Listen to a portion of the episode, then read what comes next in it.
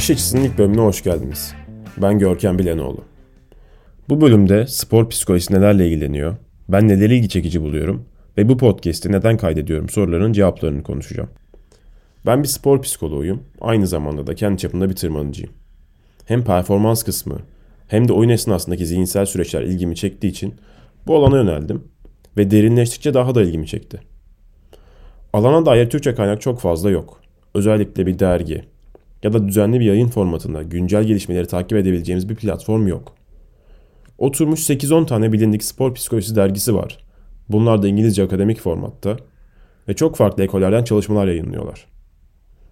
Ara ara sayısal çıkarım yapan bazı makalelerden söz edecek olsam da çoğunlukla bu dergilerden beni heyecanlandıran ve anlamsal bir bağ kurabildiğim araştırmalar üzerinden gideceğim.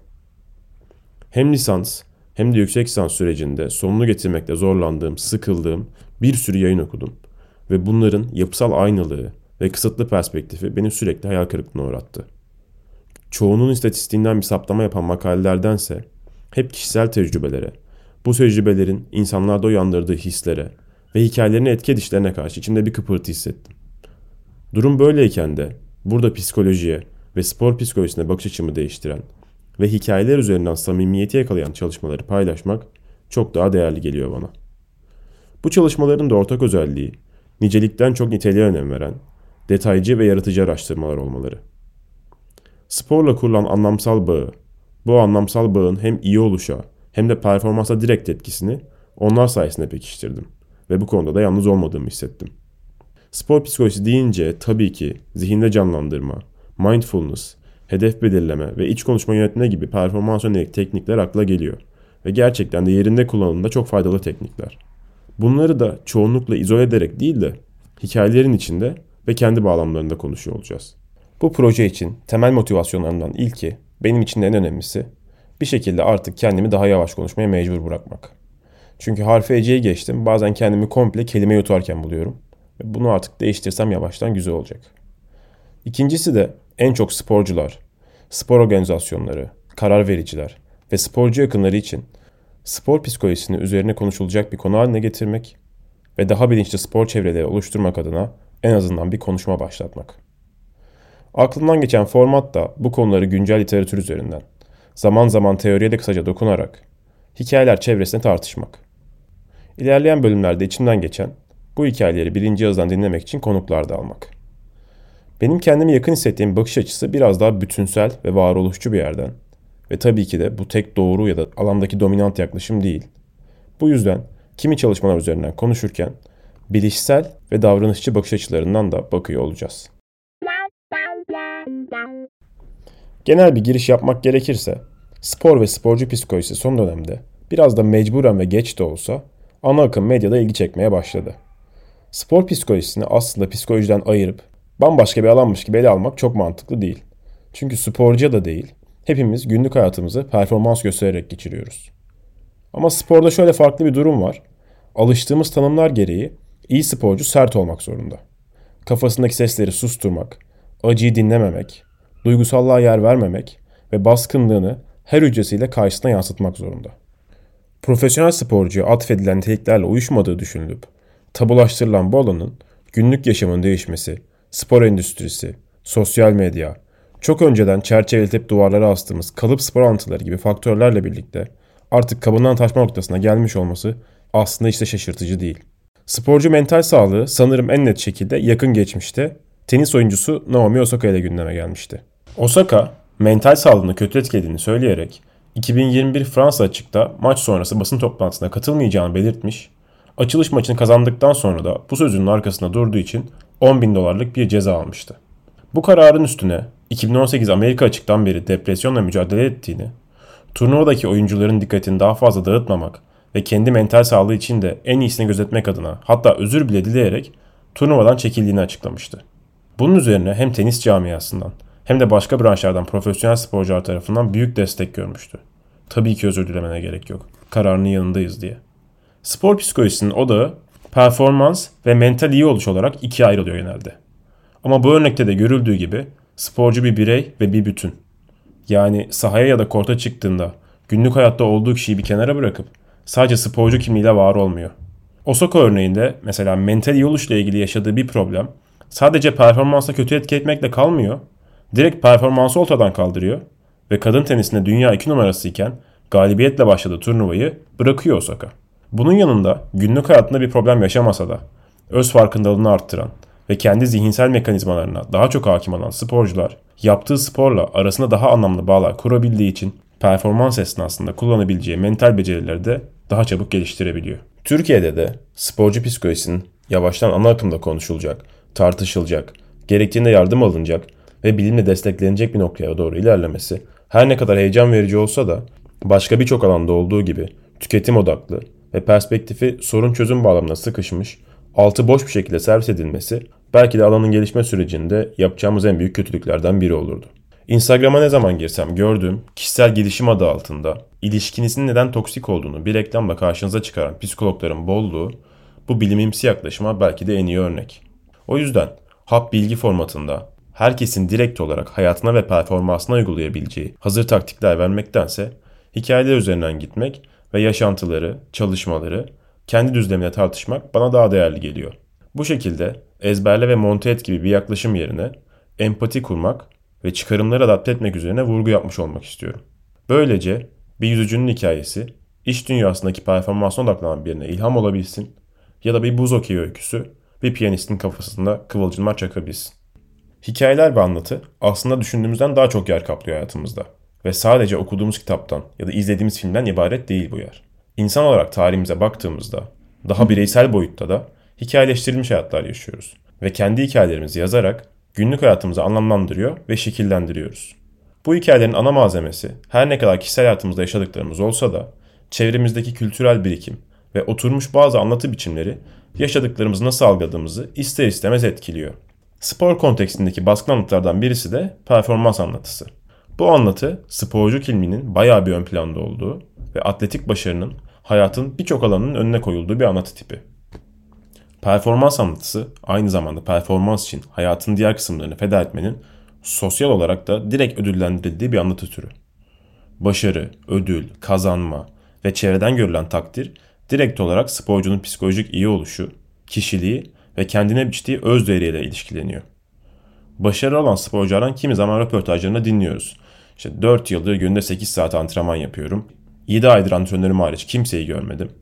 Bana futbol anlamında katacak bir şey olmadığı için artık babamla bile görüşmüyorum gibi cümleleri. Performans anlatısı gerçekten de sporcu başarılı olduğu sürece sporcu kimliğini besleyerek ciddi bir motivasyon kaynağı oluşturuyor. Ama bir yandan da sporcunun bütün savunma mekanizmalarını performans üzerinden şekillendiği bir anlatıda ciddi riskler var.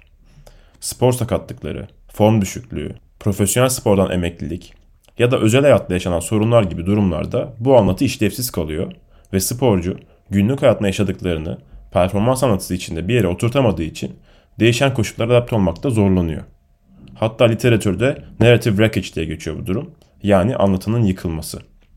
Şimdi bölüme uzun bir giriş sonrası bu kavramın oturması adına bir de gerçek bir hikaye üzerinden gidelim. Bu örnek 2009'da yazılmış Performans Anlatısını Terk Etmek isimli iki kadın sporcunun profesyonel spordaki dönüşüm hikayelerini inceleyen bir makaleden alıntı. Özel hayatların gizliliğini korumak adına takma isimler kullanılmış. Debbie çocukluğundan itibaren golfteki yeteneğiyle dikkat çeken biri ve kendini golf oynarken çok iyi hissediyor. İyi oynadığı maçları havada süzülmek, bulutların üstünde olmak, çok yüksek bir tatmin hissi ve kendinden eminlik olarak anlatıyor geri dönüp baktığında. Zaman geçtikçe amatör golf kariyerinde de başarılı olmaya devam ediyor. Daha prestijli turnuvaları kazanıyor. Medyanın ve sponsorların ilgisini çekiyor ve bir de hayran kitlesi oluşuyor. Neler yapabildiğini göstermek ve oyunuyla takdir görmek onu çok iyi hissettiriyor. Kazanmanın nasıl kendisi için her zaman ana odak olduğunu anlatırken bir insanın nasıl olup da en iyisi olmayı istemediğini anlayamıyorum diyor. Üniversite zamanı geldiğinde annesi kesinlikle okuması gerektiğini söylese de babası eğer üniversiteye giderse ne golf kariyerine ne de okuluna tam olarak odaklanabilecek. Bu yüzden seçim ne olursa olsun onu desteklememiz gerek diyor.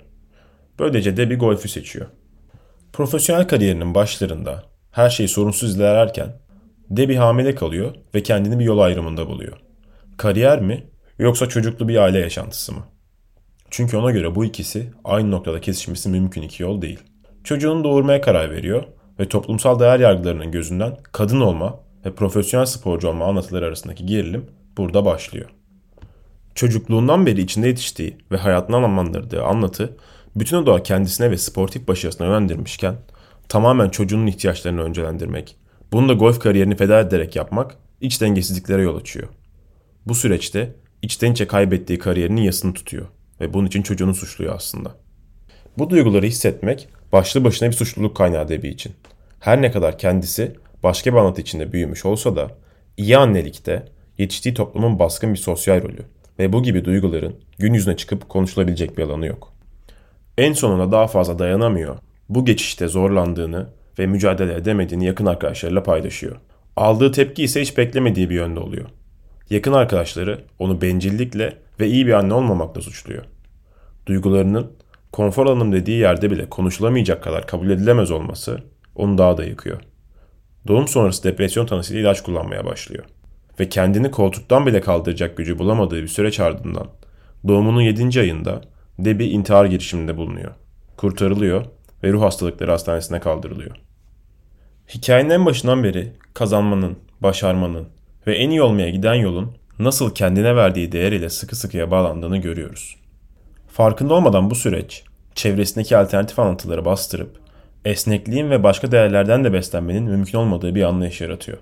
Anne ve sporcu kimliğinin birlikte yürütülememesi, profesyonel golfün spor çevresinde gelişen dostluklar, farklı ülkeleri gezme imkanı ya da oyundan alınan zevk gibi faktörler için değil, sadece ve sadece en iyi olmak için yapılan bir spor olması, performans anlatısı içine bir bakış açısı değil, objektif bir gerçeğe dönüşmüş durumda. Çocukluğundan itibaren Debbie'nin değer yargıları, hayattan aldığı zevk ve tatmin tamamen sporcu kimliği üstünden şekilleniyor. Hikayenizi böyle bir yerden yazıyorsanız, bu sırada da çevrenizdeki herkes size hayranlıkla bakıyor ve sizi alkışlıyorsa herhangi bir sebeple performanstan uzak kalmayı kabul edebilmek pek de mümkün değil. Bu sebep kendi çocuğunuz olsa bile. Yanlış anlaşılmasın. Debbie'nin tuttuğu yaz, çocuğuna karşı hissettikleri ve içinde bulunduğu suçluluk duygusu ne sadece ona özel ne de üzerine tam olarak kontrol sahibi olduğu şeyler. Profesyonel sporcuya çizilen sınırlar içinde tatminlerini ve hayal kırıklıklarını yaşıyor. Işıklar üzerinden çekildiğinde de geriye kalanla başa çıkmaya çalışıyor. Baskın anlatıda kendine yer bulamadığı için hem kendisi hem de çevresi tarafından susturulmuş olmak, Debbie için önce anlatının yıkılması, sonra da mental sağlığının hasar görmesi olarak hayata geçiyor.